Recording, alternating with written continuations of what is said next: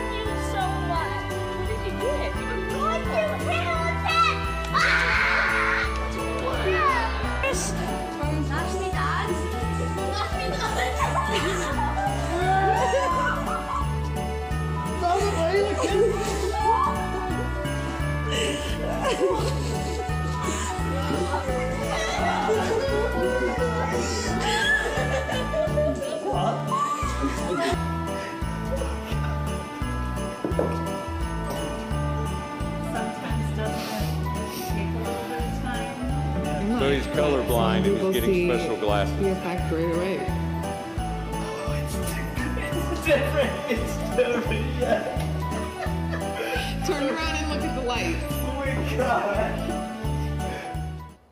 So lots of different crying out from getting your favorite Xbox game to going to see a Lorde concert to I'm not sure what kids that young want to see Hamilton, but they were excited. I'm worried. Um, uh, to a military dad who was on deployment who dresses up as Santa, and they realize it's Santa. You probably didn't catch that there just because of uh, all the, the, yelling and screaming, what was happening. And then a, a, young man who was colorblind who they were able to buy a special pair of glasses, and he could see color now. I mean, when you get certain gifts and you've been hoping for a thing, you, you cry out with hope, don't you? I mean, if you've ever had a, a new baby, you've done that, or a grandbaby in your family, you've cried out with hope, I'm sure. Um, if you get the call that you got the job promotion, or you get the envelope in the mail that says you got into the school that you wanted to, to get into, you cry out. If you've ever waited for a good medical diagnosis after going through a bad medical diagnosis, then you've likely cried out. Christmas has lots of good cries. As family and friends come into town, I know just even this week having uh, my son and daughter-in-law in town, Jesse and Cassie would, you know, we cried out when they came out. You know, we, we didn't jump up and down and embarrass them, but at the airport, like, oh, great to see you, you know, give them a hug and everything. You cry out when your hopes are met uh, at Christmas time. There's lots of good cries. It's good to have Emmy home for a month from college. And, and when I got to see her after I was traveling and she got home while I was traveling and to get to see her and to give a hug, you cry out with hope. Christmas has lots of good cries, crying out for hope. But there's other cries this season too, uh, hard cries too. As we think about the situation in the world, I think, uh, and I have some pictures here, think of crying out in, in uh, Israel because of the trauma there and what's all happened in Israel. I think of crying out in the, in the Ukraine and Gaza. I think of the funerals that have happened in Israel, as we see a picture here. And a little closer to home, crying out after a natural disaster in Clarksville, Tennessee last week. Of course, there's more personal cries for hope than just the world scene that I just quickly went through. There's cries, I'm sure, in the, in the room of a waning marriage that you're crying over and crying out for hope that perhaps something could, could change. Or some have experienced a broken friendship that this time of year reminds you of, and you're crying out in hope that that friendship might get restored. Some have received harsh medical diagnosis, and you're crying out for hope in a miracle. Others, like my own family, are crying out uh, over the loss of a loved one. We cry out for hope that we make it through a season during a time of grieving. What do we, what do, we do if we find ourselves crying out for hope this season? What, what, what should we do if we're crying out for hope? Well, I think this cry for hope is one of the main stories, one of the overarching narratives of our culture, at least an overarching longing that gets put up in lots of our stories. You think through like the major stories of our day, which are, I think, for most of us, movies. Movies are this overarching narrative of a story that pulls us in and conveys our cultural values. So many of our movies are, are about hope, whether, whether you want to go with more recent ones, like, uh, and even like superhero movies, if you, if you think of the last two Avenger movies, they were all about hope, or, or even movies like Little Women, which was about Jo March having hope that she could be an author as a, as a woman and retain her name on her books. Um, uh, you know, just full disclaimer, never saw Little Women, but I read about it. Um, uh, to older movies, think of Shawshank Redemption. The whole thing is about hope, and Andy Dufresne having hope that he'll get out of prison you know, and be cleared. Or the greatest movie franchise of them all, Star Wars, right? Um, the very first one, thank you, it deserves a standing Oh, Uh, I mean, what's the first title of the movie? A New Hope, right? And it sets the theme for the whole thing, right? Or up to, what was it, 2016, Rogue Squadron, when a very poorly rendered CGI computered uh, Leia, Leia, Princess Leia, receives a flash drive, and one of the crew members asks, What's that in your hand? What's her one word answer? Hope. Yes, another fellow geek in the room. Thank you. Donald uh, plays drums in those sci fi movies. Um, yeah, it's hope. There is this longing in our hearts for hope that I think is part of our cultural narrative. And, and there is a, there's a story being told all the time that we often don't realize, but in a culture, any country, any culture, any time period of history, there's a story that's being told that tries to shape us into somebody and tries to get to our core longings. Movies, music, pop culture commentators, books, plays, songs, all of them are stories that invite us into the story, but also in the invitation, they begin to shape us. Um, some are good and godly, some, some are not. We are, we are being told right now a constant story that bigger is better, newer is better, the latest gadget is better, your life will be more com- made complete if you have a better car, better house, better shoes, better dishwasher detergent will change your life, you know? Um, we call this story materialism. I mean, if you just had the latest pharmaceutical, you too could be healthy, thin, dance and sing on a TV commercial, just like they do. I don't know why musicals have become the thing for pharmaceuticals, but if you just had the right drug, you too could be that happy and sing and dance, right? It's materialism. There's a story of radical individualism. It is this kind of personal autonomy and freedom to the extreme. I have my rights. It doesn't matter if mine negatively affects any of those around me. I'm going to do what I want. There's a story about politics that gets pushed on us all the time that every election's the most important one in the history of the world, and that if we get the wrong person, everything goes wrong. If we get the right person, everything goes right. There's a story, and part of all these stories fit into this, is a story of idolatry. That God isn't really in control. We need the right gadget or the right power or the right person to save us and not to be destroyed. All of these materialism, radical individualism, idolatry play on our cry for hope, promising to meet all of our hopes. Now, false stories of hope have been told since the beginning. I mean, a serpent told it to our oldest ancestors and said, you know, if you, if you would just be in charge of your own life, if you would just know right from wrong yourself, if, if you would just, you can't trust God, you can trust yourself, but not do what God says, and you'll have a better life if you do what you think's best. I mean, you can just go through the old, Old Testament of the story of God and see over and over again, people are told a story that says, you can't trust God. He's invisible, so create for yourself a golden cow. You can't trust God. He isn't going to miraculously give birth to you, Sarah. You have to have your husband sleep with your slave, and that way you can have a son. You know, you just see this throughout the Old Testament of a story of, about how to have hope, and they're false stories. We are wise when we discern if the story of hope we're being invited into is true or false. So, pull all that back to a question I want to answer today.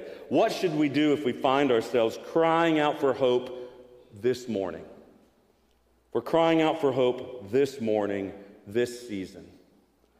To answer that, we'll turn here in just a few moments to the book of Isaiah. So, if you have your Bible either in your smartphone app, you can look there and find Isaiah chapter 40, or if you have your vintage analog version paper Bible, like I do, large print, by the way, now at this age, um, you can turn to Isaiah 40 there.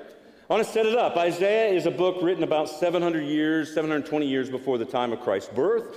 Isaiah has been writing about the judgment of God. Israel, over and over and over again, has believed a false story. They never quit worshiping God. I think this is ultra important for everybody in the room, by the way, this part. They never quit worshiping God. They always worshiped Yahweh. They just wanted to cover all their bases. So they worship lots of other things too. I don't know that I'm worried about many of us in the room, including myself, just saying, God, I don't want anything to do with him. Uh.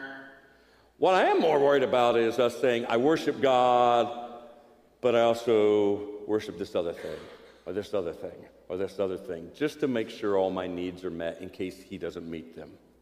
I think that's where most people live. Israel has been in that place. And the problem is, when I do not trust God fully and under His protection, and I trust these things, I come under their protection, and their protection is pretty limited. And Israel has done that. The first 39 chapters of Isaiah say they are under judgment. They have now been surrounded by Assyria and Babylon, and it will not be long until they're totally defeated and they're taken away, their country destroyed, and the people taken away into exile. And then things change in chapter 40. And I, I want you to listen as they would listen. I mean, we're answering the question what do we do if we find ourselves crying out for hope this season? But as, you, as, as we read this, I want you to imagine you're the people of God. You're in Israel and you're living the very beginning of judgment coming onto your country. There are real armies surrounding the borders of your country who are going to take you over. And God has already said it's going to happen. You're going to get wiped out. Some of us are going to get taken out to exile to foreign countries, hauled off as hostages. And I want you to hear Isaiah 40, verse 1.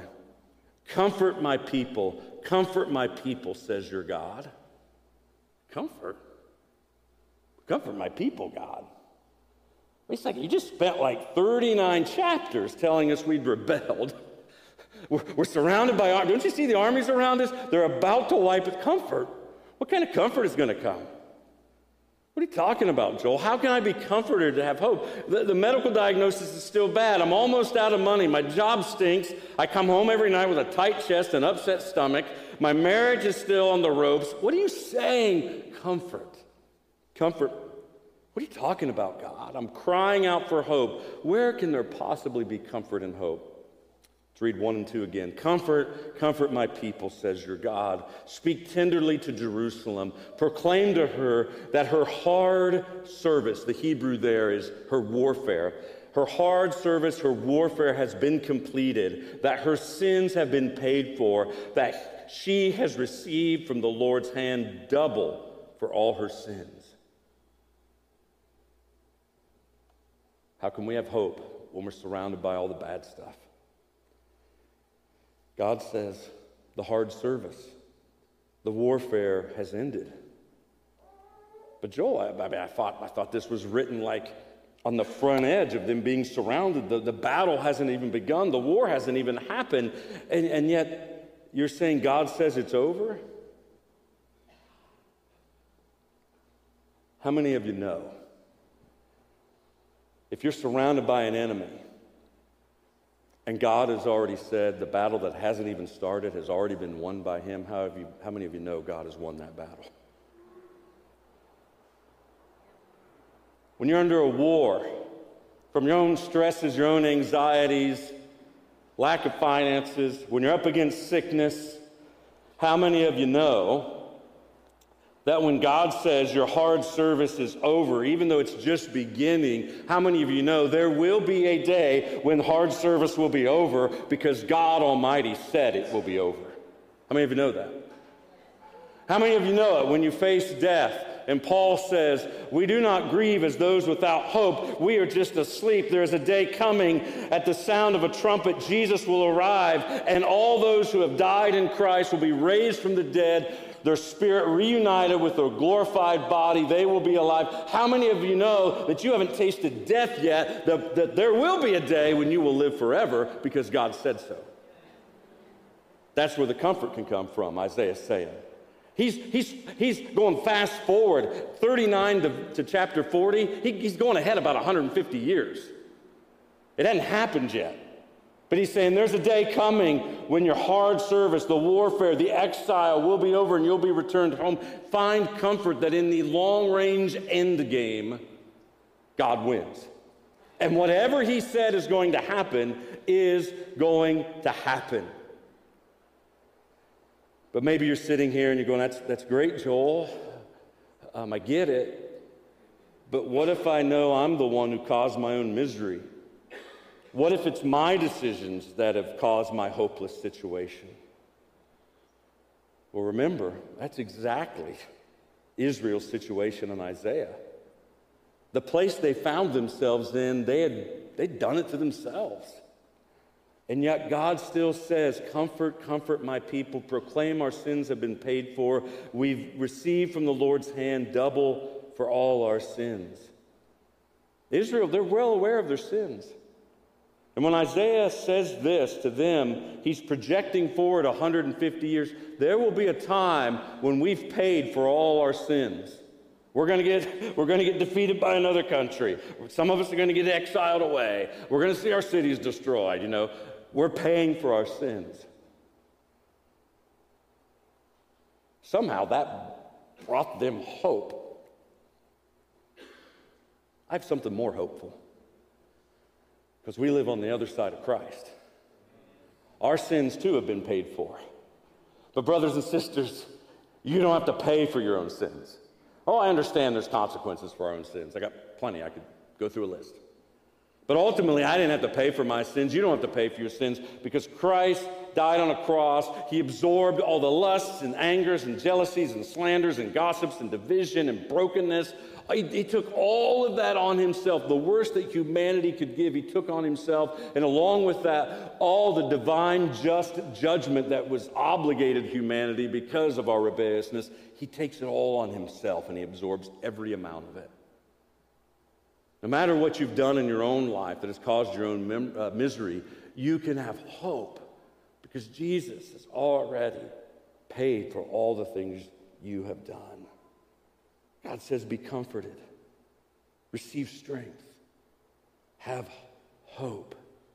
If you're crying out for hope because you've messed up, you're crying out for hope because you've messed up your own life and you're getting exactly what you think you deserve, hear God's word to you. Your sins have been paid for. The divine man on the cross paid for them. Confess Christ as Lord, make him as Lord of your life, and you will be saved. If you confess your sins, he is faithful and just to forgive you your sins and cleanse you from all unrighteousness. These are not my words, these are God's word, and his word is an enduring word. For those who are crying out for hope, find enduring hope in God's enduring word. Later in this chapter, Isaiah drives this point home. If you're crying out for hope, even in hopeless situations, hope is found in God's word. Take a look at verse 6. A voice says, Cry out. And I said, What shall I cry? All people are like grass, their faithfulness is, is, is like the flowers of the field. He's saying, Man, like people's lives just come and go, and even their faithfulness comes and goes like the flowers of the field. Grass withers, flowers fall because the breath of the Lord blows on them. They can't withstand because they're not faithful enough. Surely people are like grass. The grass withers, flowers fall, but the word of our God endures forever. The old hymn puts it this way My hope is built on nothing less than Jesus' blood and righteousness. I dare not trust the sweetest frame, but wholly lean on Jesus' name. If you're struggling to have hope this season, Lean in on God's word because God's word will endure forever. History has proven this over and over and over again. It's proven it even, we think of God's word as, as lots of things His spoken word, the preached word, the word that's been passed on. We think of God's word as, as this book. In 303, Emperor Diocletian put out a decree that all copies of the Bible should be burned.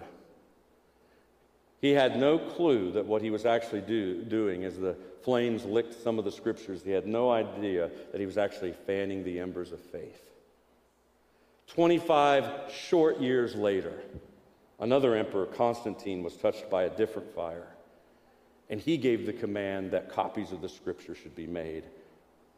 Church historian Eusebius was a contemporary of Constantine, and he told Eusebius, I want you to work on copying, making 50 handwritten copies of this book. During the Renaissance, the French philosopher and atheist Voltaire said, Christianity will be gone by hundred years after my death. And he said, the Bible will be forgotten. Less than 50 years after Voltaire's death, the Geneva Bible Society was using his printing press to print Bibles and store them at his house. God's word endures forever, over and over again. For those crying out for hope, find enduring hope in God's enduring word. Now, how could you do this in your life? Well, well, one way is the, the Hope devotionals. There's printed copies out in the lobby. You can, get, you can also do it online. I mean, use those. Get into the Word of God. I mean, if, if you do it this week, you will find these hope filled words. You will spend time meditating on Jeremiah 29, a time 150 years ahead of what we read today, when the people of Israel actually were under exile and they're actually living in a foreign land, surrounded by foreign gods, that they were trying to be faithful to God. And God tells them, even though you're in this horrible situation, I know my plans for you, my plans to prosper you and not to leave you behind. Those are hope filled words, right? They weren't written during happy, clappy times when it was all rainbows and skittles for Israel. They're like been hauled off to live in another country as slaves. And yet God says, I know the desperate situation you're in. I also know the plans I have for you. If you do the devotions this week, you will meditate on Luke 2 in the original Christmas story. And you will hear how God had promised a Savior would come, and He actually comes in the form of a baby born to a virgin who names Him Jesus, which means our God is deliverer or our God saves or Savior. You will learn that he's named Emmanuel, not just a name, he actually literally is, as the word means God with us. You will hear shepherds who will see the light of God coming into the world, and those shepherds will hear this God's grace is now on the planet, and peace is available for all who receive his favor and his grace. Those are hope filled words. You will hear words from Jesus like, I will never leave you nor forsake you. So dig into that this week and find hope. You know, the ultimate Word of God is Jesus. He's called the Word of God in the opening lines of the Gospel of John. Many in this room have the Word of Christ in them, they have the light, they have Jesus in them. Many in this room have found hope in Jesus. An early church planter named Paul would write from a prison to a church struggling with divisions and false teachings about hope. He put it like this Christ in you is the hope of glory, or as the New Living puts it, this is the secret. Christ lives in you. This gives you assurance of sharing in his glory. For those who already have this hope, we don't just cry out for hope this season, or for hope this season. We actually cry out with hope. We cry out giving hope to other people. Take a look at verses 3 and 5 in Isaiah 40. It, it speaks of a different kind of crying out, not just crying out for hope, but a crying out with hope. There's a voice of one calling or crying.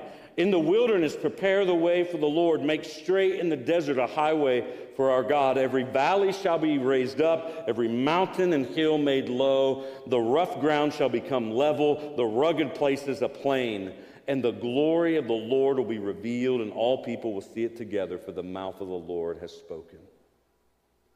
Fast forward 700 years from Isaiah to the first Christmas. The first of two miraculous births is happening. We all know about the second birth. It's the one of Jesus, fully God, fully man, born to a virgin named Mary. But the first miraculous birth is to an elderly couple named Zachariah and Elizabeth, and they named their son John. And after his birth, his dad sings a song alluding to the prophecies actually in Isaiah. Luke 176 says this, And you, my child, will be called a prophet of the Most High, for you will go before the Lord to prepare the way for him. It's an allusion to Isaiah 40. You're going to fill in the potholes that might trip people up coming to know Jesus. You're going to fill in the valleys. And any speed bumps or mountains, you're going to knock them down. You're going to prepare the way to give his people the knowledge of salvation through the forgiveness of sins because of the tender mercy of our God, by which the rising sun will come to us from heaven to shine on those living in darkness, in the shadow of death, to guide our feet into the path of peace. 30 years later, that baby, John, would be that prophet, living in the wilderness, as Isaiah 40 said calling people towards God because the kingdom was near. The Messiah Jesus was on the scene, he said. He said God would forgive them and renew them and transform them. And when he did, people realized Isaiah 40 was happening right before their eyes. All four Gospels quote Isaiah 40, verses 3 through 5, when they talk about John. John cried out with hope. He called people to live by a different story being told to them for hope. He called them to live under the rule and reign of God.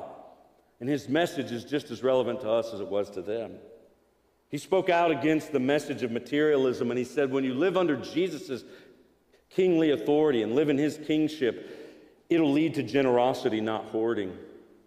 Ironically, he spoke against both religious conservatives and religious liberals, the Pharisees and Sadducees. He challenged them to be known by the fruit of their character instead of their pride filled beliefs and their political connections to Rome and to Governor Herod. He identified the false story of political power that many of his day had put their hope in. He spoke out against those who thought if they just had the right king, everything would be restored to Israel. And he spoke out against the false story of hope found in radical individualism, comfort, and pleasure when he challenged Governor Herod's illicit romantic relationships. John cried out with hope, and many turned towards God. He proclaimed a different story than his culture tried to mold people under. His story included the need for every human to have their sins forgiven. He spoke of a king who didn't come first with power to take over, he spoke of a king who would come as a lamb to be sacrificed for the people's sins.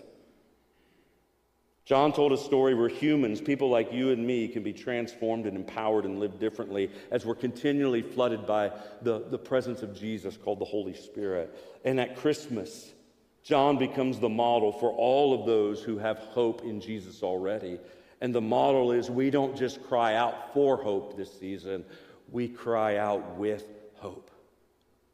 We share the good news with people around us. And Christmas is one of the easiest times to do that. People are talking about Christmas, talking about their plans, and, and all you have to do is naturally share your plans. That, yeah, I'm getting together family. I love family. We have these people coming in. But man, what I love about this season too is I take some time to give thanks to God for Jesus. It's just natural. You can just weave in as, as people talk about all the things going on. We have a different story to live by and a different story to share. A baby was born into the world to save the world, and we have surrendered our lives to him and we found enduring hope. So, as friends talk about the plans, we weave in ours. How a simple hope devotional has grounded us in something different than busyness and pressures of the season. And you could give them one. Or you share how this coming Sunday you're going to the Christmas Eve service and there are invite cards on the, on the back table that you could share. And you could say that you take time to honor Jesus because he's the point of this season. As people share their favorite things about the season, you feel free to share your favorites music and decorations, that special ornament you hang every year. I still have an egg carton angel made when I was five years old. It has survived, and I hang that thing every year. That was just free, it wasn't part of the sermon. Um, but you also weave in your love for Advent a time to pause, to remember, and long for the first coming of Christ, even as you long for the second of coming of Christ, and even as you have hope that He can come to your everyday life now. You have been given a gift if you're a follower of Jesus. You have found enduring hope in Christ. So, my challenge to you is to cry out with this hope so others can find it. For those crying out for hope, find enduring hope in God's enduring word. Then start crying out with hope so others can find hope. I'm going to invite the worship team to come up as I close. And as they come up, I want to tell you a story. On Christmas Eve, 1906, a gentleman named Reginald Fessenden, a 33 year old university professor who was a former chemist for Thomas Edison, did something people thought was impossible. He used this new kind of generator, and he, he had a, a microphone and so he speaks into the microphone, and for the first time in human history, a man's voice was broadcast over the airwaves. And he began, his very first words were this And it came to pass in those days, there went out a decree from Caesar Augustus that all the world should be taxed. He began in a clear and strong voice, hoping he was reaching across the distances as he hoped he would. Shock telegraph radio operators in ships uh, were astonished because the little speakers used to just do beep, beep, beep, beep. Now they're hearing a voice come through. Wireless operators at, at, newspapers, which used to get the teletype information to share stories around the world, it came through beep, beep, beeps or just did the teletype thing. Now, through the tiny speaker, they heard a man's voice. To those who caught this broadcast, it must have seemed like a miracle to hear a voice somehow transmitted to people so far away. Some may have even thought it was the voice of an angel. Fessenden was probably unaware of the sensation he was causing on ships around the world and in offices. He couldn't have known that men and women were running around rushing to the wireless units to hear a person's voice come out of it for the first time. It was a Christmas Eve miracle. And after finishing his resuscitation of the birth of Christ, Fessenden picked up his violin and he began to play O Holy Night. The first song that was ever sent through the air through radio waves. On that night, as a weary world cried out, Fessenden's voice and violin cried out with a thrill of hope. Today, this week, this season, may we all do the same. For those crying out for hope, my prayer is you will find hope in God's this morning. And for those who already have that hope in your heart, my prayer is you will cry out with hope so others can find hope.